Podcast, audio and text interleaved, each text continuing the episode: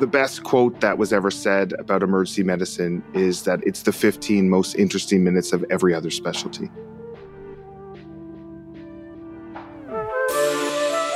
Welcome to Ditch the Lab Coat with Dr. Mark Bonta, a podcast that examines health issues with a critical eye grounded in scientific skepticism.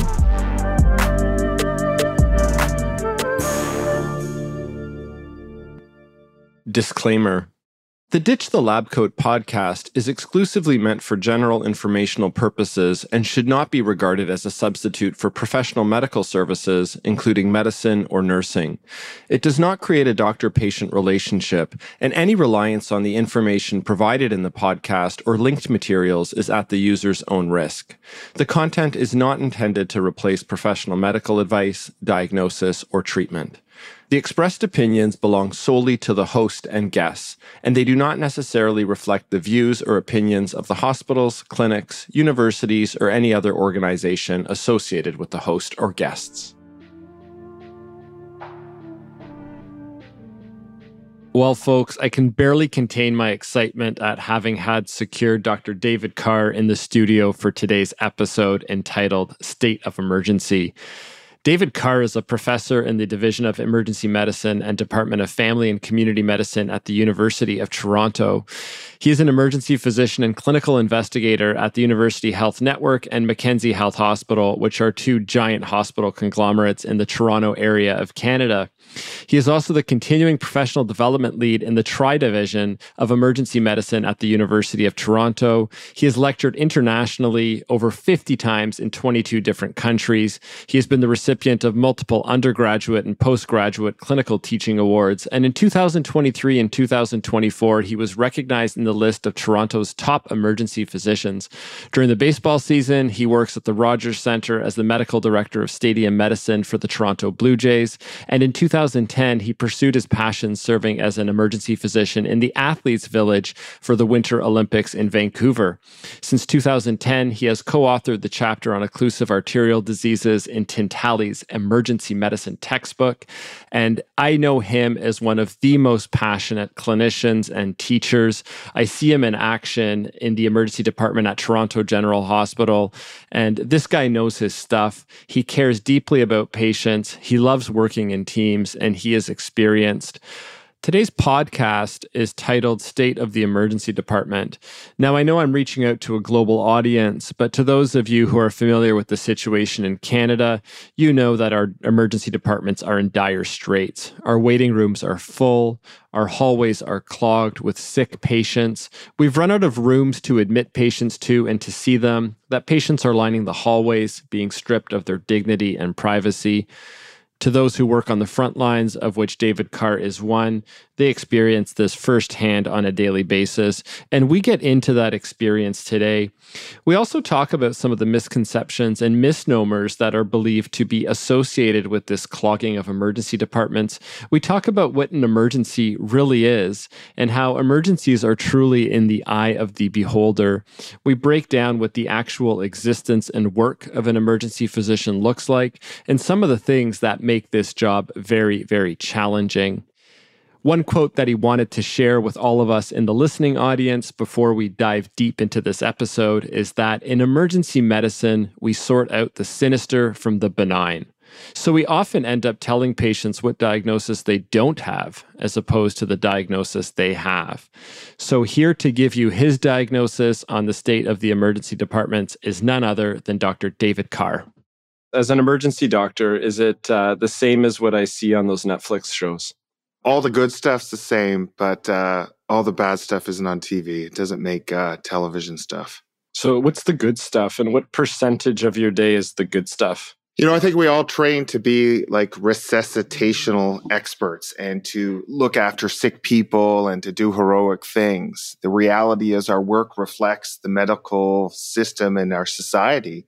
And now, a lot of what I'm doing is primary care, and a lot of what I'm doing is really trying to advocate for a, a, marginalized population and, and function as almost like a homeless shelter in a cold winter climate. So, what was your training? Like, what does an emergency medicine doctor train? Like, what do you train to do? Fix ruptured hearts and aortas? Yeah, I wish. I, I, think we fixed to do a lot of diagnosis. I think it's a lot about um, telling people what they don't have as opposed to telling people what they have. But when we tell people what they have, often it's a very sinister condition. It could be as simple as like an appendicitis, but it could be as serious as you said, a ruptured aorta, a heart attack, a stroke. So, you know, the best quote that was ever said about emergency medicine is that it's the 15 most interesting minutes of every other specialty.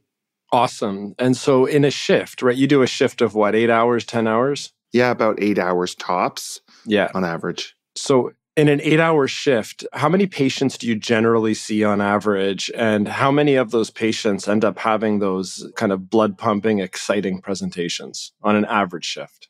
Yeah, I mean, it depends where you work. I work in an academic center. I also work in a community center, and the volumes through those centers are very different in terms of based on acuity and based on a system structure and teaching or non teaching. So you may see anywhere from 20 to 50 patients, depending where you work.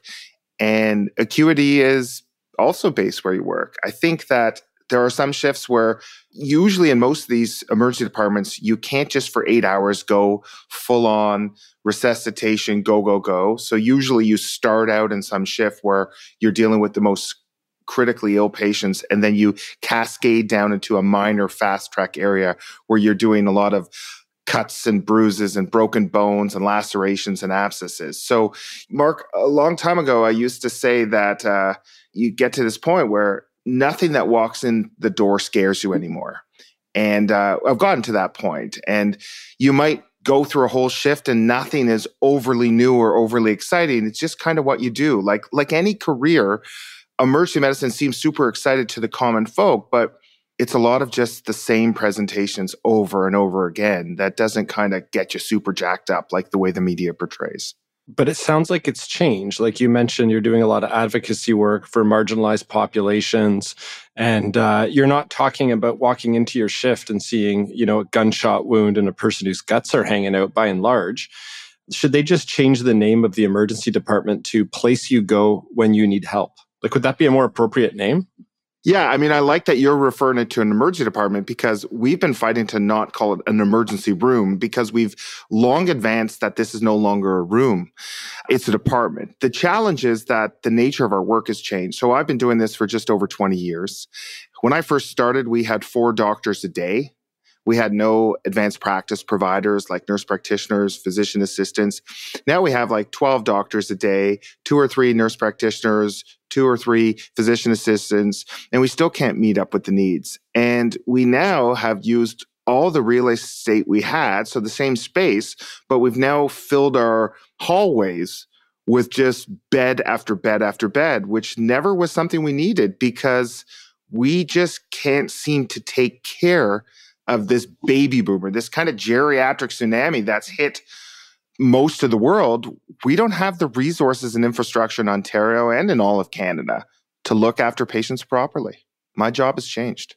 Well, when I worked with you at Toronto General, I love uh, walking through the main door. And I, actually, at all hospitals I work at, I like walking through the waiting room of the emergency department to start my day. It gives me a good pulse right? For the vibe, for who's in the waiting room, what's the average age, how sick do people look, how frustrated do people look, gives me a sense of how long they've been waiting.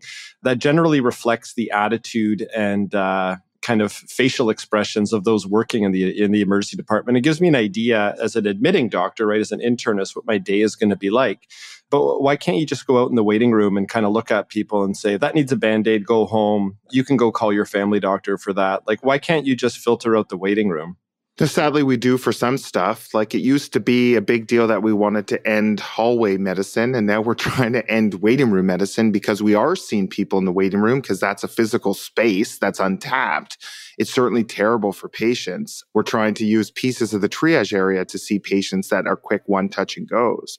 But again, 20 years ago and 20 years beyond, and older physicians than me will talk about a day where the nurse at triage would say, this is something that can wait. Let me call your family doctor because family doctors were typically the ones who did emergency medicine really before this specialty evolved. And they would call Dr. Smith and say, Hey, just want to let you know your patient's here. Is there any way you could see her or him later today or tomorrow? And they use judgment. And now I think with the medical legal milieu, everyone who has a complaint gets registered, even if it's the fourth time in that day.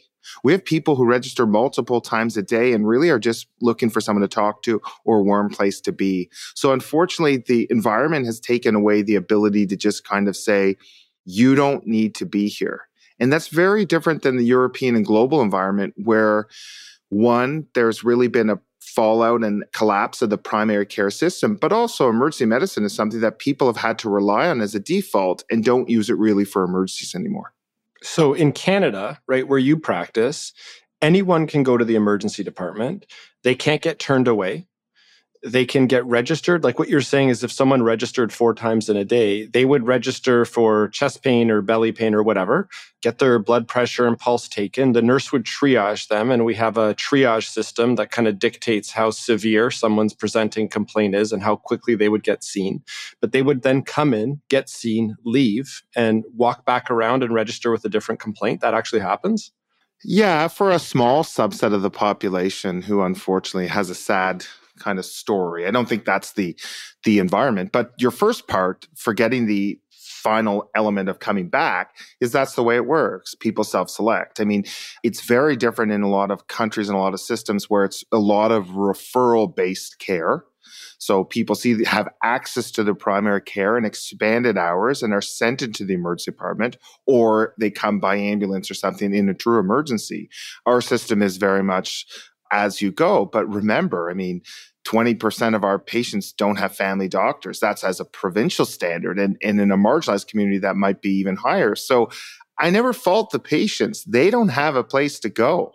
They don't have anyone who can see them. So this is the default. I mean, you know, Mark, one thing I've always talked about between you and I as internists and emergency department physicians is we're 24 7, 365. Like that's the motto. We've become availabilists is a great word that I've learned is is we're just so available that people come to see us because everyone else has a voicemail on their message that says if you feel like you have an emergency, please go to your nearest emergency. I don't have that voicemail. I am the emergency. Well, and then all those things that we've come up with, like the trackers and the websites, I think most hospitals have means of allowing the public to look at how busy a department is.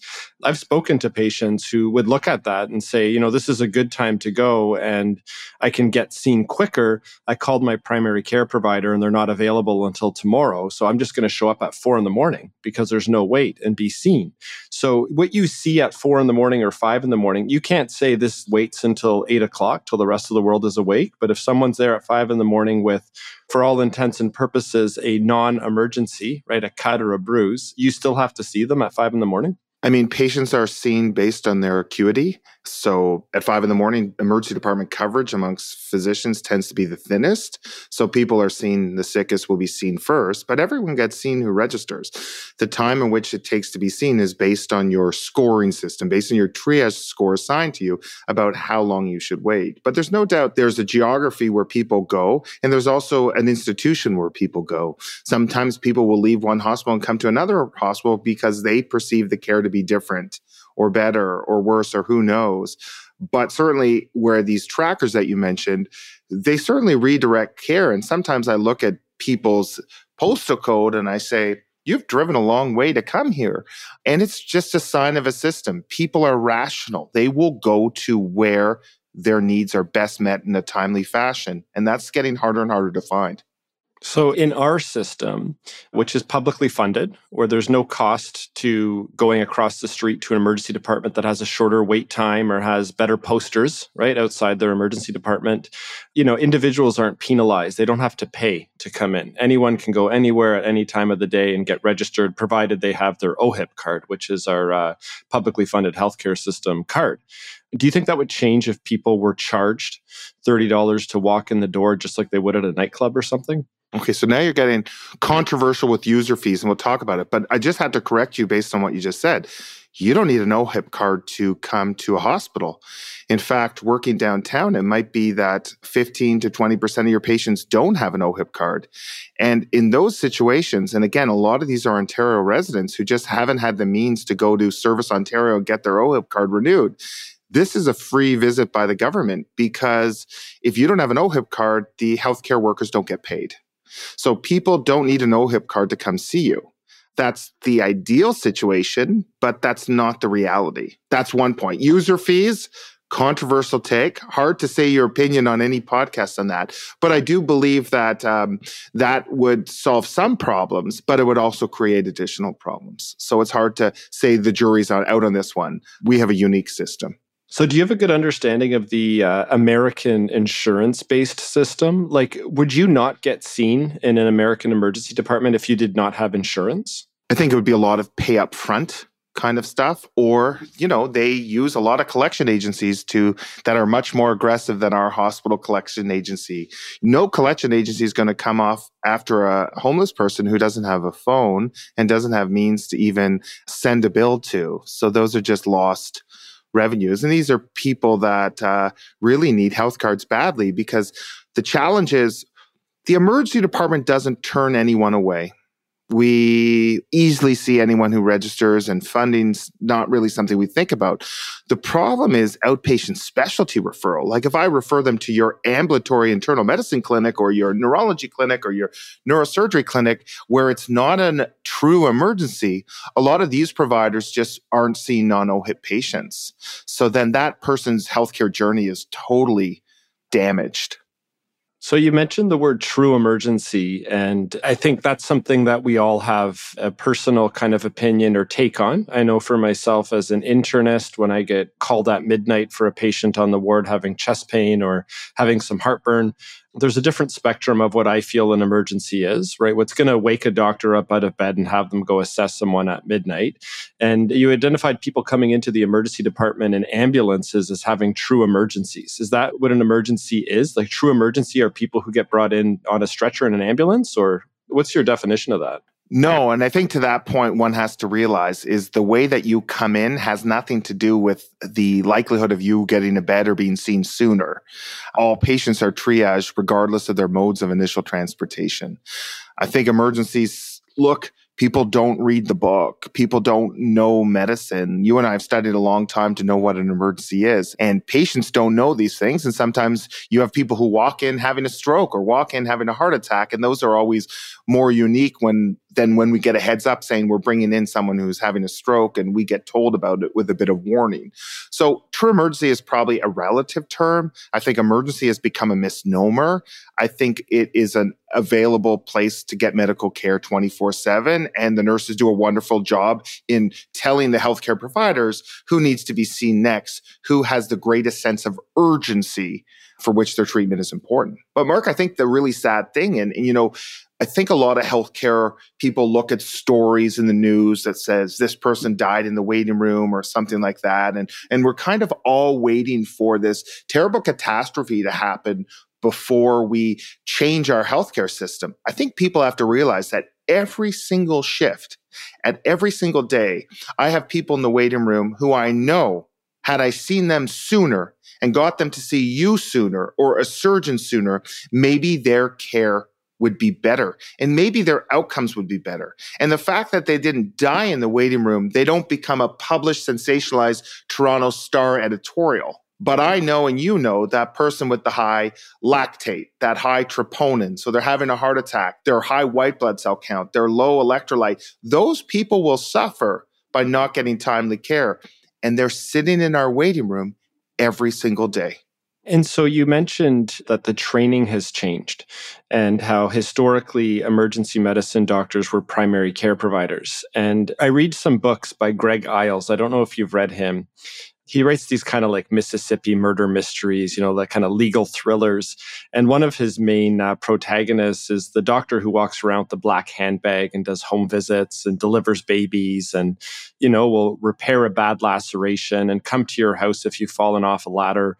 And so the historical training of a primary care provider was somebody who did everything, right? And that, you know, when we think about a doctor in the 1920s or 1890s, it's, it's that person there with the black handbag with all their tools. And so what you're saying is a primary care provider, so someone who could do everything, right? Many years ago, would see people in their office and then attend to patients in the emergency department and uh, would be able to have that discretion about, you know, this is something that we can follow in the office, or perhaps just see me in the office, not in the emergency room. You know, this is something I can deal with there. That used to be who staffed the emergency departments. But then you mentioned that the training changed. And I know that the training for an emergency medicine doctor includes a five year training program in Canada, right? A lot of people still do primary care, which is a two year training program, and all of those things, well, baby visits, ambulatory work, you know, obstetrical management, but then they do an extra year of training in emergency medicine uh, versus people who do five years of emergency medicine training. Do you know what led to that shift in training? Like, at what point did we say, you know what, it's a separate specialty? We need to have five years of emergency training for, you know, ruptured eyeballs and kind of popped aortas and that. When did it change and why did it change?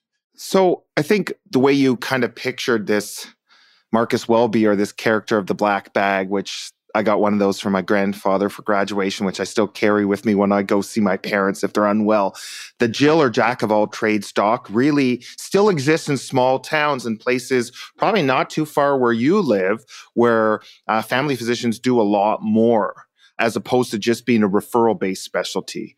I think in Canada, emergency medicine is really about 50 years old or just coming to that. In the late 70s, you started to have programs at a Royal College level. I think emergency medicine in, in the UK and the US are kind of the oldest systems. And if you look at kind of where emergency medicine started, UK, US, and then France, Australia, and Canada are kind of like the five oldest programs. And I may be wrong exactly. And then it's now just opened up in Europe. I think what the pressures were a long time ago is emergency medicine historically used to be a specialty where you just kind of threw interns in the room and you said, you run this overnight. You're just kind of a surgeon who isn't have a, a job or a family doctor doesn't have a job and just kind of plug a hole.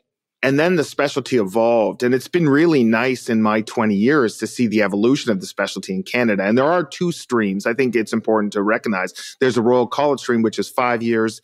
Then there's a family medicine stream, which is three years. And then in a lot of small towns where they have neither nor, it's you're a family physician, you have two years. I mean, Mark, historically, family physicians had one year. They did a rotating internship. They didn't do a family medicine residency. And then they just did everything and they learned up by fire.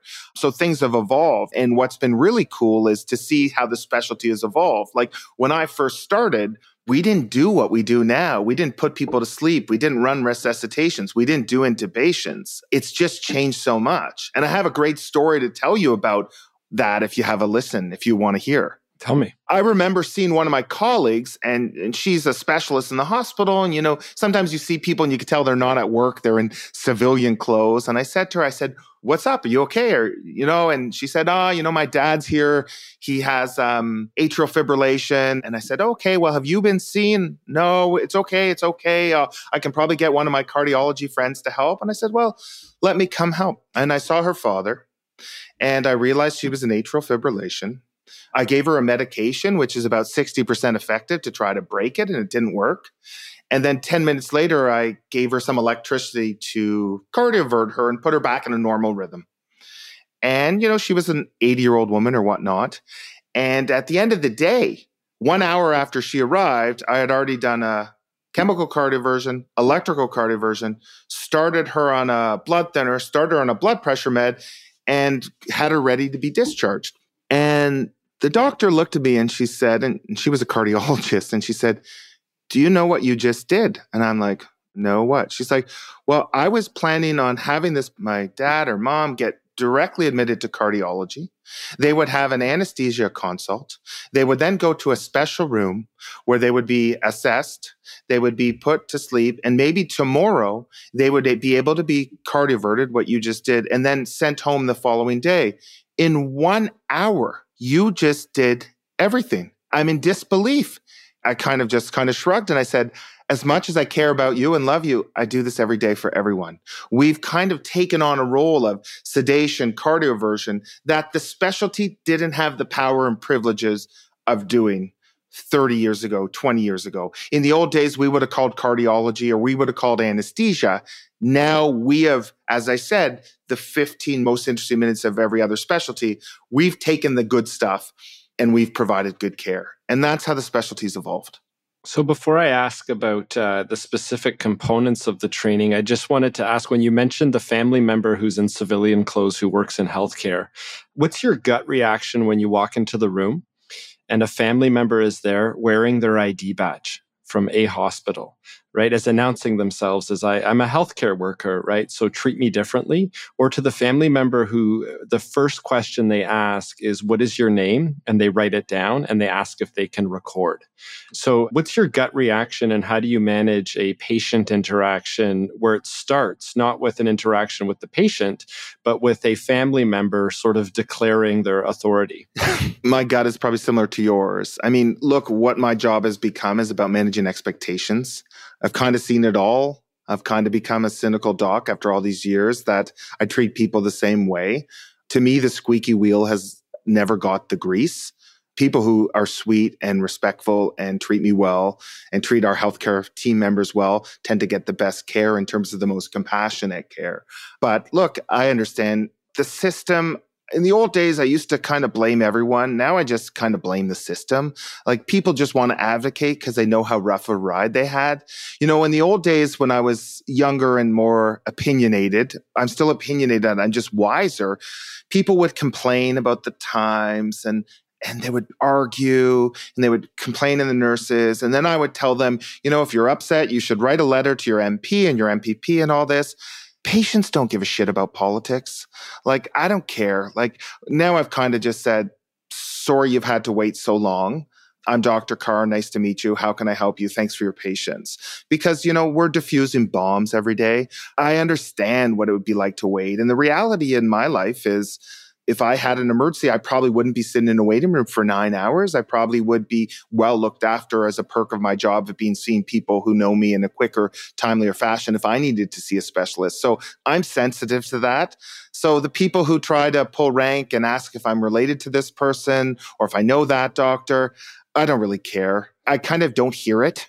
You know, the people who tell me they're personal injury lawyers when I'm uh, dealing with their chest pain, I don't care. Like, I just treat patients. I'm not interested in games. So, have you lost your gusto? Like, you still seem quite passionate, and I've known you now for probably 12 years. And I think the first time I ever saw you, like, I've obviously listened to your lectures and I've heard you on podcasts and that. But when I see you in the department, you're never moping around with a sad face and kind of eye rolling. You're always into some kind of, you're either teaching the nursing staff or residents about something cool. You're looking at a cool chest x ray. You excitedly pull me over to see a neat ECG. You generally come across as very motivated and excited. But when you describe the landscape of the emergency department and people waiting and kind of the job changing away from acute, the blood pumping emergencies to more social advocacy in that, how do you keep your interest and passion? Like, how do you stay excited for that work 20 years into the game? I still love it. I think people complain a lot, and it's kind of like the cancel culture that we have and the complaining nature that we have. And I don't want to speak generational, but I love what I do. I mean, I think about how I ended up in this specialty by fluke and how it's been an amazing career. And I just realized that in order to stay happy in anything you do, you really can't make your life miserable. You really can't sweat the small stuff and you really can't deal with things that you can't control. Like I do my best. I love my work. I love to teach, as you mentioned. And if there's five people in the waiting room or 20 or 30, like there are systems issues that I can't control. I'm just one person trying to do my best to be a good doc and a good teacher. And I don't get bogged down by a system that's failing. I'm not a chief of department. I'm not a hospital CEO. My job is to provide excellent, compassionate care and to teach residents and to provide the training for the next generation of residents it's kind of not my problem. I hate to be that way, but the end of the day is that's the only way to stay passionate, ignited, and provide great care is not to be paralyzed. There's lots of people who are paralyzed by, oh my God, I can't have beds. There's nowhere to see them. And they just sit and mope. You know, I have to be creative. It means I'll have to see you there. I'll order some tests and I'll go see you in a corner. I have kind of pivoted to the environment that I work in. But as you said, I don't sit around and mope because that just doesn't make me happy. And if you're not happy in your job, you're not happy in your life. Isn't there a tipping point though? And we, like during COVID, when we had uh, health and human resource shortages, we didn't have enough nurses. And I know up in the rural environment I work, we almost shut down our emergency department a few times. And some of the other smaller emergency departments were actually shut down, not enough nursing staff to staff them if you look at your helpers, right? Healthcare is a team based effort. If the nursing contingency dropped by half, if all of those other people that you mentioned physician assistants, nurse practitioners, uh, personal support workers, the custodial staff if half of them were able to work and if the waiting room doubled like wouldn't there be a tipping point where you said you know what this is just such an awful environment that i'm not happy to work here i'm walking into the room and seeing people who are dead right is there a tipping point I think for there's tipping point for everyone, and it's very different. And to think that we didn't have a lot of casualties, be it in the form of early retirement, career change, burnout, medical leave, I'm not even talking about the externalities of COVID and long COVID and all the stuff that affected lots of our staff.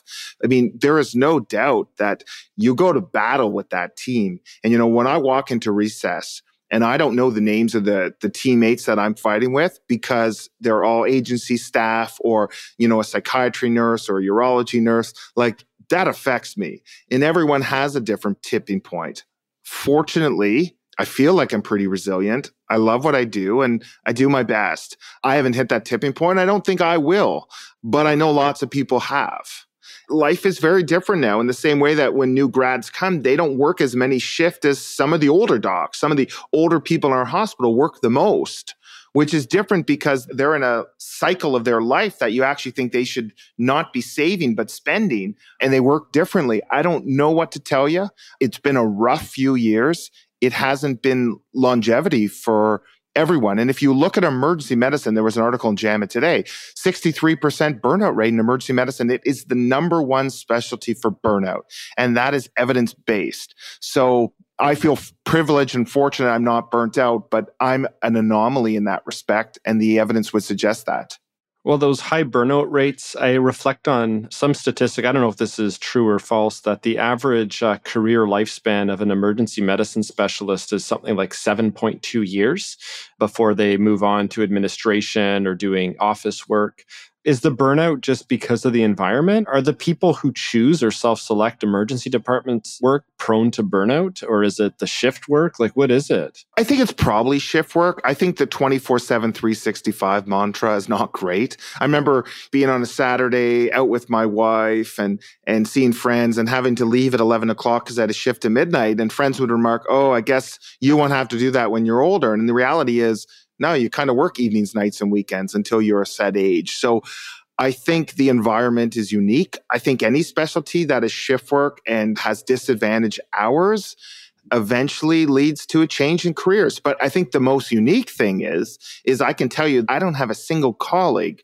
who does pure emergency. Like everyone has a side gig because you have to find a way to have a sustainable relationship with your partner, a good parent if you have children, and uh, working evening, nights, and weekends can get in that way. So people often take a second job that's not emergency medicine that has a Monday to Friday, nine to five gig that uses emergency medicine skills but doesn't have emergency medicine hours of inconvenience. So I think that to me has been my recipe to avoid burnout.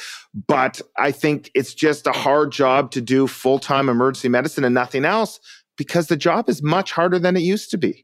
Well, in that feeling, when you describe being at dinner with your partner and with friends, yeah, I've been working for 12 years. Working in a rural hospital now, I do uh, week long stretches of being on call, which means that I generally have to go in for about eight to 12 hours a day and uh, see patients, not who I'm responsible for, but I'm consulting on, and uh, have to come in for anything that the phone rings me on that I need to drop what I'm doing and perhaps a sick patient in the ICU who I'm responsible for.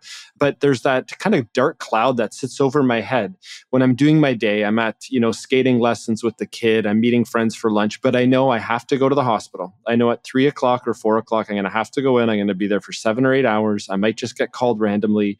And even though I've been in the game for a long time, that dark cloud is still there. It's a little bit smaller than it used to be. You know, I'm just used to just going in and doing my shift. Has that gone away for you? Like when you're out having fun, but you're looking at your watch because you know everyone else is going to, you know, have a few drinks and go home and go to bed. But you're going to be going home, putting on scrubs and going in to do an eight hour shift overnight where who knows what you're going to see. Like, do you still feel that kind of heart sink and dark cloud? Or are you excited? No, I mean, I'm on call today, and that's the reason we're taping at nine in the morning because I'm on call for volume on Monday, which is our busiest day of the week. And I know at nine or 10 o'clock tonight, when we hit a certain number of like 35 to be seen or 24, depending on the wait times and all that, they might need backup. And it's kind of frustrating that I'm backup because our system is failing, because it's not funded to staff appropriately, because our other physicians don't work after hours and don't provide coverage. It's kind of challenging. You know, I'm married to an internal medicine specialist like yourself who has a similar career working in a community hospital. And uh, both of us have just talked about like, we just kind of want to have Christmas and New Year's off like everyone else. But we don't. And when you're a hospital based physician, as you and I are, and my wife is as well, we don't get Christmas and New Year's off. You're kind of stuck working one of them guaranteed every year. We don't get summers off. We just want to have a normal life like our friends sometimes. And and I think that's the challenge with medicine is uh and you know, I think you see this where I have kids who are older than yours, Mark, who are off at university now.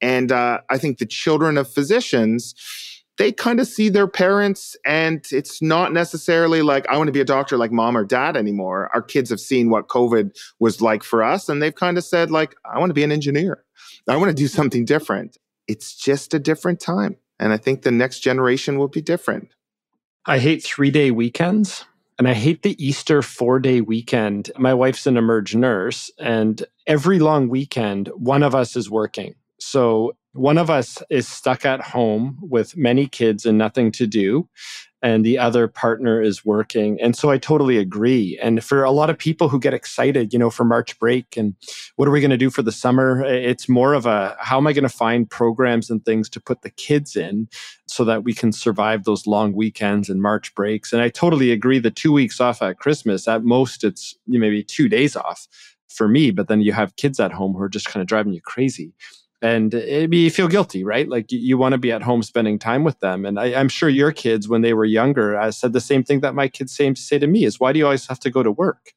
You know, it's nighttime. Why do you have to go into work now? Or it's it's not a school day. And those are difficult things to answer. So you mentioned that you ended up in emergency medicine by fluke. Is that just because you didn't have high enough grades to do internal medicine or? You know what? I really didn't know what I wanted to do. you know, I, I, think you kind of look at algorithms, and I knew I was a generalist, which kind of meant I wanted to do family medicine or internal medicine or pediatrics or psychiatry. I certainly wasn't a surgeon. And then I realized somewhere along the line that I really liked internal medicine and I loved internal medicine. And I was making a plan to switch to internal medicine in the first year of my residency. And then I went to work in a community hospital in Midland and I met a doctor. His name's Dave Bayfield. And, uh, Dave was an emergency doctor. I had never wanted to do emergency medicine. I thought he was just so cool, the skill set that he posed, the calmness in the face of a storm, that anything could walk in at any time and he was posed to deal with it. And uh, I really was inspired. And then I was kind of late in the game. Emergency medicine wasn't something that I had looked at or thought about. So didn't really get into a program or anything. And uh, then COVID hit. So this is 2002, three, whatever. And uh, I volunteered in the emergency department to just look after sick patients because I found that caring for patients in a family medicine practice or something, I like the ones that went to emerge. So I volunteered during COVID. This was towards, you know, the spring and winter of, of my final year. I hadn't applied for an emergency medicine spot. And then a spot just kind of opened up for me to do emergency medicine. And I've always loved internal medicine. I think, look, by fluke, I've passively diffusion by marrying an internist. I've kind of kept some knowledge up, but I love to do internal medicine downstairs. And I, I would say that the best emerge docs have the best internal medicine knowledge. I'm biased, and obviously, I'm speaking to someone who might drink that Kool Aid, but I love internal medicine. I think it's the basis of what we do. And uh, I remember being at Sunnybrook as a resident and just being totally enamored by morning reports by with Steve Shumak and Paulo and and people that I wanted that knowledge, that curiosity, and I made it into a career where I have very little attention span, and it's probably the perfect career for me but uh, I love internal medicine. And that would be, you know, if I think if I had to do it again, maybe I would have done internal medicine and critical care. But I'm pretty happy with how I got into where I did. I thought it just worked out well. So the training you mentioned kind of liking everything, right? And that's what, what drove me to general internal medicine is is seeing it all. And in emergency medicine, you do see it all, right? You might see someone who's floridly psychotic, and the next patient you see is a six month old. The patient after that is 104. So you're seeing everything. And you talked about how the training went initially from primary care training with an interest in emergency medicine to a formal five year emergency medicine training program does the training program match what you're seeing though? Uh, when you talked about how it's changed and, you know, kind of seeing marginalized populations, the advocacy role you have, the percentage of quote unquote true emergencies, does the training program gear people towards those kind of electrical shocks of atrial fibrillation and kind of gunshot wounds? Or does the training program after cover actually cover advocacy and working with marginalized populations, homelessness, food insecurity, et cetera? I mean, we can have a whole debate over the CanMEDS role, but I don't, I don't think we want to go there here. But I, I, think the training has always been about trying to prepare people to deal with emergencies, whether it's in orthopedics, neurology, plastic surgery, cardiology, internal medicine, general surgery. So we're taught there about all the emergencies, toxicology, and then you kind of learn the other stuff. I think that's kind of how it is. And I think everyone has a niche. Like I kind of like cardiovascular killers. Some people like, um, equity and advocacy work and uh, addictions work and some people like orthopedics so within emergency medicine people subspecialize in terms of an academic niche but the training has evolved subtly, but you still have the same textbooks that cover the material. I mean, whether you're practicing emergency medicine in Turkey or in uh, Africa or in Canada, like the patients still have the same diseases. There's some regional specifics, but you have to know everything. And uh, that textbook's still the same size. It has the same conditions. There's not many new conditions in the 20 years. Not too many, right? So you still have to know that. I think to be good at this job, you have to know how to run a department and how to advocate and how to help out and how to know how to get the resources to deal with people. And one of the reasons, Mark, we talked about careers. One of the challenges that one of the reasons I kind of left internal medicine to stay in, in the family emergency medicine route is and I'm sure you have this, is that my wife will spend so much time seeing patients and meeting with a family. And then at six o'clock, her phone rings when she's already at home that there's another family member or a fourth family member who wants an update. I just couldn't deal with that. Like I couldn't deal with the constantly one patient taking up so much of your time nonstop for a whole week and getting involved all the ancillary supports. Like for me, I wanted to make a decision quickly. I wanted a blank canvas and I wanted a patient. And then when I'm done, I go home and there's nothing else happens. No, I don't get uh, soppressata or uh, crushed red peppers for Christmas like my wife does. I get nothing. However, I'm okay with that. I mean, she has the continuity of patients. I don't. And that's one of the distinctions between your and my specialty. And you just have to to live it and breathe it and be happy with it if you've chosen wisely. It's funny the choice of training. It's a little bit of a trick. You look at we were booking a hotel to go to Disney World and it has this beautiful water slide and there's no lineup and uh, that's why we picked the hotel. But then we get to Disney World and that water slide's only open on Saturdays for 6 hours. It's an extra $20 a person and there's a huge lineup. And it's like, man, like I booked this hotel because that water slide, the kids wanted to go on it all day. And it's kind of like our career training. When I you know was interested in internal medicine and we do smoke and mirrors right? Morning report and all that this weird vasculitis right? Sarcoidosis porphyria stuff that i frankly see once every five years in my career. But that's why we did it right? It's cool it's neat it's sexy. But when you look at what i do as an internist it's actually helping older people who aren't doing well at home right? And uh, working with uh, older people who aren't doing well at home and their family members who are trying to figure out how to make it work. or decide if that's not working and they're need to going to need to go somewhere else. But I think if you advertised internal medicine as that, I don't know if you'd have the same buy-in. And the same for all careers, right? If you told a plastic surgeon it's uh, wound care and uh, you know doing call seven times a month for random things and having to run busy clinics, I don't think most plastic surgeons would be attracted to the sexiness of that career. So it's quite interesting the reality behind what is advertised, but we all careers want to get good people right? I want good residents. So if they think it's cool and exciting and they're going to help me look after older people who aren't doing well at home, then that's great. So if you're taking your experience and uh, you're helping your friends in your community, right?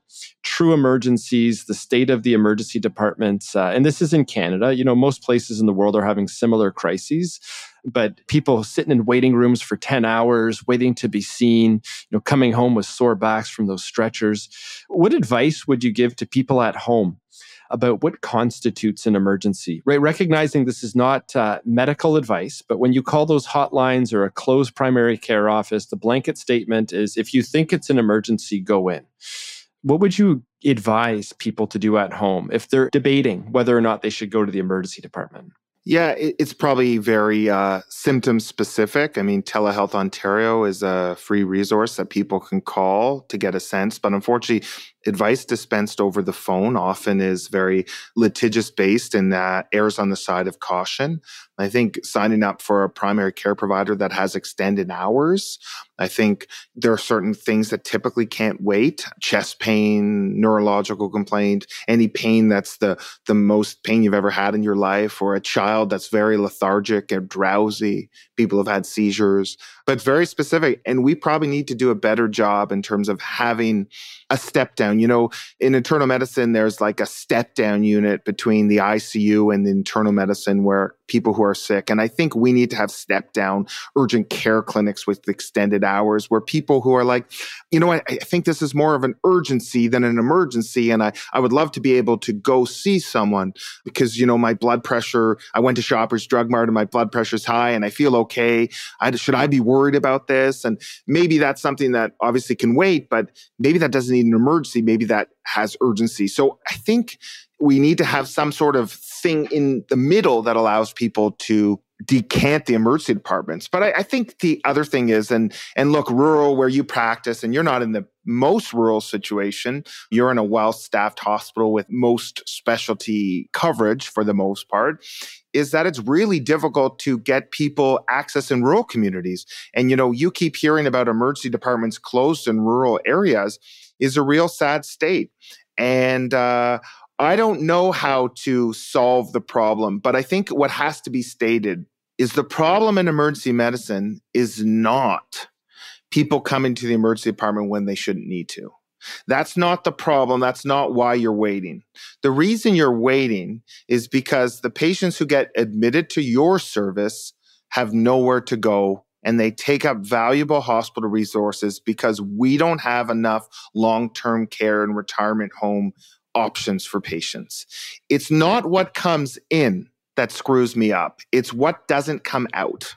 And the reason why you spend so much time in the emergency department is because your admitted patients have nowhere to go upstairs because there are no beds. It's not because someone came in because their backs hurt for six months. That's not why you and I have problems. It's that the cargo has nowhere to go. And that needs to be fixed less emphasis needs to be on inappropriate use of the emergency department and more has to be focused on how do we look after patients? Why do we have so few hospital beds per our population?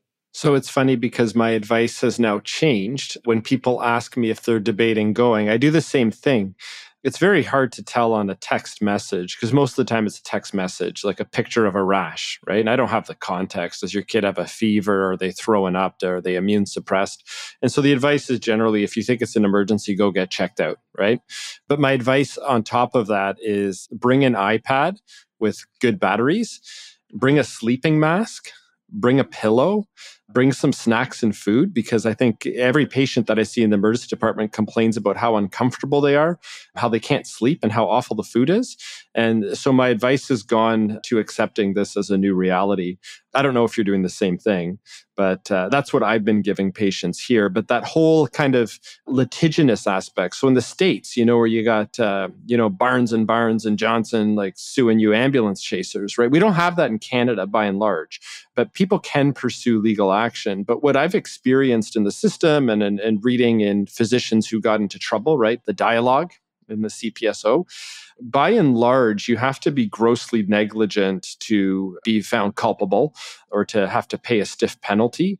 So our culture is not as litigious, but we still act that way right there's still a fear fear of retribution that sometimes motivates our practice how do you manage that and what is the reality of that in the emergency department are all of your friends getting sued all the time so, a big part of my practice is actually doing medical legal work as an expert witness, assessing care. And I was the director of risk management at UHN in the emergency department. So, dealt with patient complaints. So, a lot of what I deal with is about you know, try to improve patient care through learning, through uh, medical error and bounce backs. I think the reality is society is catching up to America. Emergency medicine has the highest litigation rate of any non surgical specialty.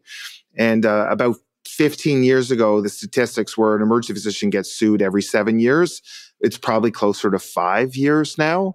And I think a lot of that reflects the frustration that people have in the system because you know if you uh, take on a patient who's already waited nine hours to be seen you they're already disgruntled. And if something doesn't go right they're much more apt to complain about you whether it's about attitude or negligence or if something goes wrong or they felt that it could have been diagnosed sooner they cast a blame. And a lot of these are avoidable things if they had access to timely care, be it in the primary care, specialty care. So I think it has become a society where a lot of us worry about that. And a lot of decisions and testing is sometimes, you know, we always want to rule out the most sinister, but I think some of that's governed by fear. And you can always tell a, a, colleague who's been recently sued because you'll see a change in their practice. Well, they'll be ordering an insurmountable amount of CT scans to diagnose conditions where good clinical bedside medicine would say that person doesn't need that test. But once they've been burned and they're afraid of missing it, it changes practice. So I, I do think medical litigation hangs over the hat of many of my colleagues. Emergency medicine is a one touch specialty. It's not like you see someone in an ambulatory clinic, you order some tests, you bring them back next week, you have a chance. You know, you're meeting someone for the first time who you've never met, who you don't know who they are in their most stressful time. And we have to judge those people for a living. I mean, 10 people can have chest pain, and only one of those 10 actually needs to come into the hospital. So, how do we judge that? And, uh, you know, no one's perfect. And if you see, as I said, 20 to 50 patients 15 times a month for 20 years, unfortunately, there is going to be misses. And it's just the reality of this game. And you just hope that you do no harm. But it's kind of a sad state is that some presentations of diseases are very atypical. And uh, you just miss it. I mean, it's so sad. I mean, even this now I'm reading all in the paper about invasive group A strep and how I think eight or 12 kids in Ontario have died from October till January. And it's like, that's crazy. And then you hear about friends who've had know someone who have died from invasive group A strep. And these are people who went to an emergency department a lot of times. And there are just some conditions that it's really unfortunate that they just don't present that easily to diagnose. And sometimes by the time they diagnose, it's too late. So, yes, we're often afraid it has crept into our practice. We're moving towards America. We're not as bad that's a mouthful. You can't do what you used to do now that we have all these uh, dictation and uh, documentation tools where you can actually read what you're thinking, but you can't just kind of scribble it at the bottom of a note so that no one can really understand what you were thinking. But you have to be very clear and articulate in your decision making and also acknowledge that all of those notes are out there for everyone to see, including patients and family members.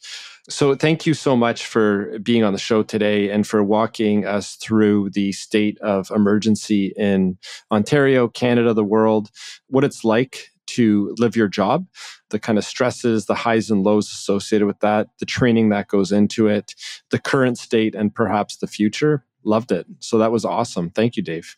Thanks for having me, Mark. And I hope it wasn't too macabre. And it's a wonderful career, and I, I wouldn't change a thing. And I love every minute of it. And it's like anything, it has its ups and downs. But thanks for shooting the shit with me and chatting about it today. Don't change. We both have jobs where we work with uh, you know, kind of driven and intellectual people. We see neat stuff. We're helping people every day. That's great. And that hasn't changed, even though the environment has. And uh, I have the same enthusiasm as you. And I think don't forget the fact that uh, your enthusiasm touches many trainees and will motivate them to be the same. So I think it's important to do that, especially given that our, our career training is largely an apprenticeship.